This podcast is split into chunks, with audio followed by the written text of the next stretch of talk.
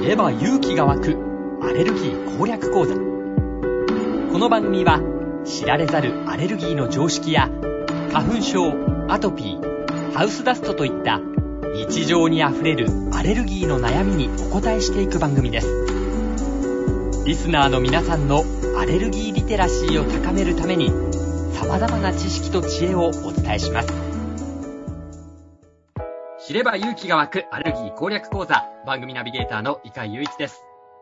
札幌市のアルバアレルギークリニック院長、鈴木康信先生にアレルギーに関する様々な知識や知恵など教えていただきます。鈴木先生、よろしくお願いします。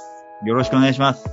さあ、えー、アレルギー攻略講座、えー、様々な知識や知恵をということでしたけど、前回はね、もうあの、本題、本テーマに入らずに、鈴木先生の気になるニュースをね、話題について、ワクチンなどについて語っていただきましたけど、それが非常に面白かったので、今回もちょっと気になるニュース、鈴木先生、いろいろいっぱいあるみたいなんで、聞いてみたいと思うんですけど、どんなニュース今気になってるんですかまあ気になるっていうか、あの、はい。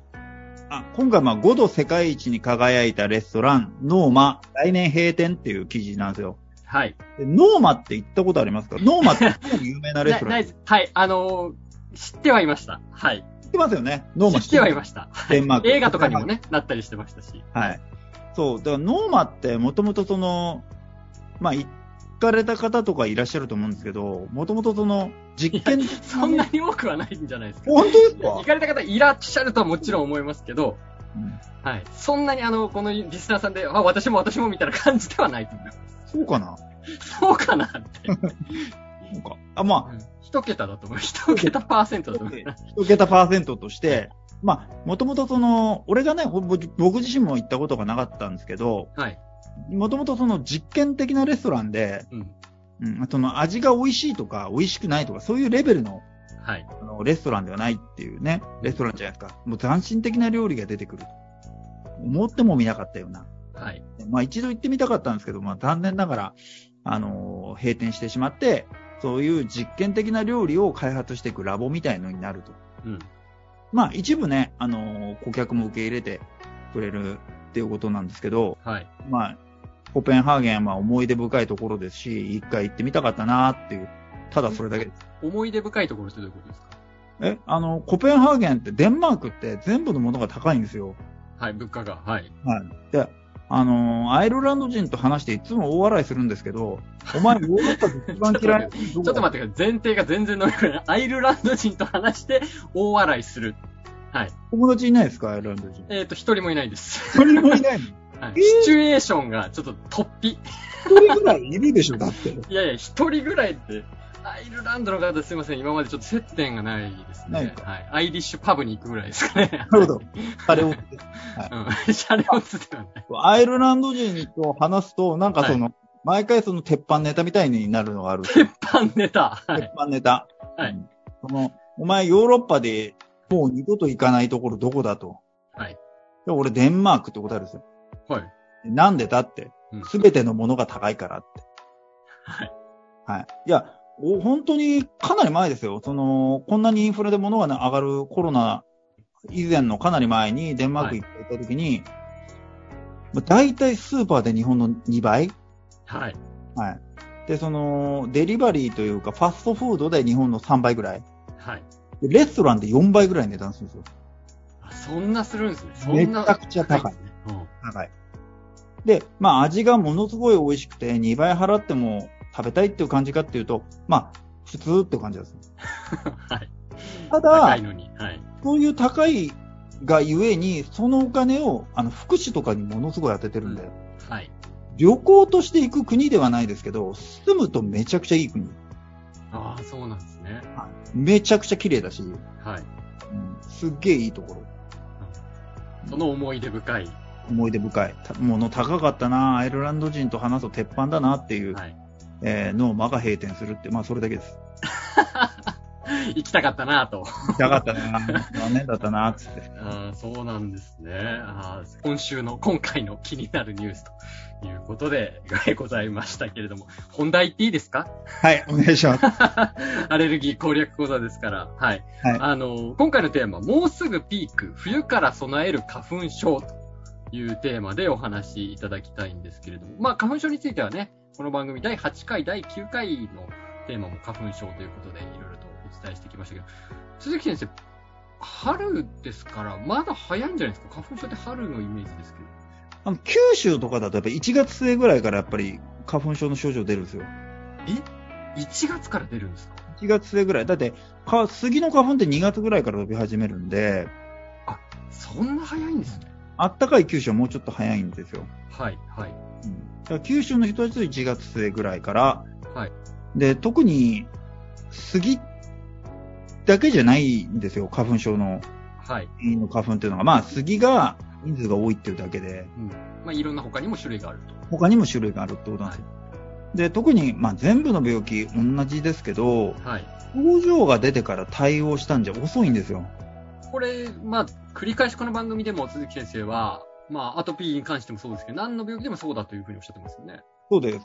だから結局、花粉症って春から起きてくるっていうイメージがあるんですけど、もし薬で予防するんだったら冬からなんですよ。もう症状出る前にっていうことです。出る前から予防投与って言うんですけど、出る前から飲まないと、はい。こう痛みとか痒みって、症状出てから対応したんだと、あの、薬の量を増やさないと対応できないんで、はい。あの、予防で投与しておかないといけないです。あ、そうなんですね。だから今から備える。今からなんですよ。で、まあ、もっと言うんであれば、そのはい花粉のね、治療、世界では似た、日本と北朝鮮だけできないと言われている免疫療法、はい。完全に根治する可能性がある花粉症の治療ですよね。はい。お話でましたね。これ8回、9回の時にも。はい。で、これをやり始めるんだったら、もう冬よりもさらに前、秋ぐらい、夏ぐらいからだよねって。ええあ、そうですか。そうえ、対策としては、その、今から備える、この冬場から備えるってなると、どんなこと薬をっていう話がさっき出ましたね。抗アレルギー剤を飲んで、はい。えっ、と、症状出る前から抑える。それを飲み続ける。うん、花粉が飛び、飛んでる時期は。時期は今から飲み始めて。うん。あ、そういうことなんです。ただ、やっぱ飲み薬っていう今話をしてるんですけど、どうかなやっぱり正規品の方がちょっと効果は高い気がする。正規品。うん、ジェネリックだとやっぱりちょっとなかなか難しい人も多い印象がある。ああ、そうですか。うん。あでやっぱりそはい。目がかゆいときは、はい。飲み薬だけだと間に合わない。間に合わない。はい。目薬使っておかないと間に合わない。併用するってことですか併用。うんだから目がかゆいんですよ、鼻が詰まるんですって言って飲み薬一種類だと収まらない。ああ、そうですか。目薬と飲み薬、もしくは鼻のスプレー、トリプルでやると。トリプルでやる。トリそれただ、うん喘息とか、まあ全部のアレルギーそうなんですけど、体の中の問題なんで、はい。全部アレルギーって繋がってるから、はいまあ、北海道でいうと花粉症になるとやっぱり4人に1人ぐらいは肌荒れてくるし、呼吸も苦しくなったりするし、は肌荒れるっていうのは何なんでしたっけまあ、アトピー性皮膚炎がもともとあると、はいまあ、アトピー性皮膚炎悪くなってくるんですよね。症状が悪化する。悪化する。だから全体的にアレルギーを起こしやすい体質に傾いちゃうって感じですね。イメージで言うと。なるほど、なるほまあイメージですけどね。ど。 いえいえあくまでね。はいイメージ、イメージ。ああ、そうなんですね。うんそうか。じゃあもう、花粉症、まあもう、もともと自覚してる、発症してる人は、今この時期から対策を取って、うん症状出る前からですね。はい。うんですね目とまあ鼻昨はシーズン出てた人は、もう今そうそうかそら。もう黙ってたって治らないんで、花粉症って。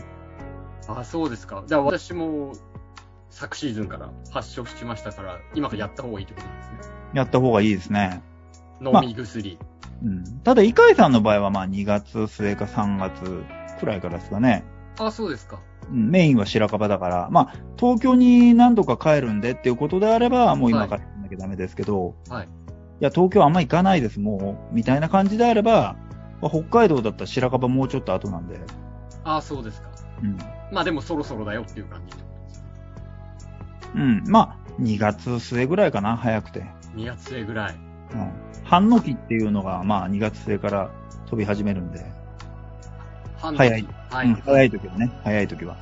ああ、そうですか。うんああいやまあ、本当に再三、ね、この番組の中で鈴木先生がおっしゃっているように、やっぱり何の病気に対しても花粉症も症状が出る前に対策するほど効果があ高いというふうに、抑えられる可能性が高いと。うん。まあ、うまくやればほぼゼロでいけますけどね。あ、ゼロでいけますうん。まあ、ゼロでいくのがアレルギーの治療なんで、はい。まあ、おっしゃってますね、常々。症状出てるようだとやっぱり方針は大きく変更しないといけないですよね。ああ、そうですか。じゃあもう、花粉症も症状を出さないようにするっていう対策をしていくのが一 番いい。うん。同じ同じ。全部同じ。同じ。ああそうなんですね。ああいやあのですということですので、えー花粉症の症状、昨シーズンも出たという方は、今のうちから、えー対策をなさってください。ということで、知れば勇気が湧くアレルギー攻略講座、札幌市アルバアレルギークリニック委員長、鈴木康信先生に伺いました。鈴木先生、ありがとうございました。ありがとうございました。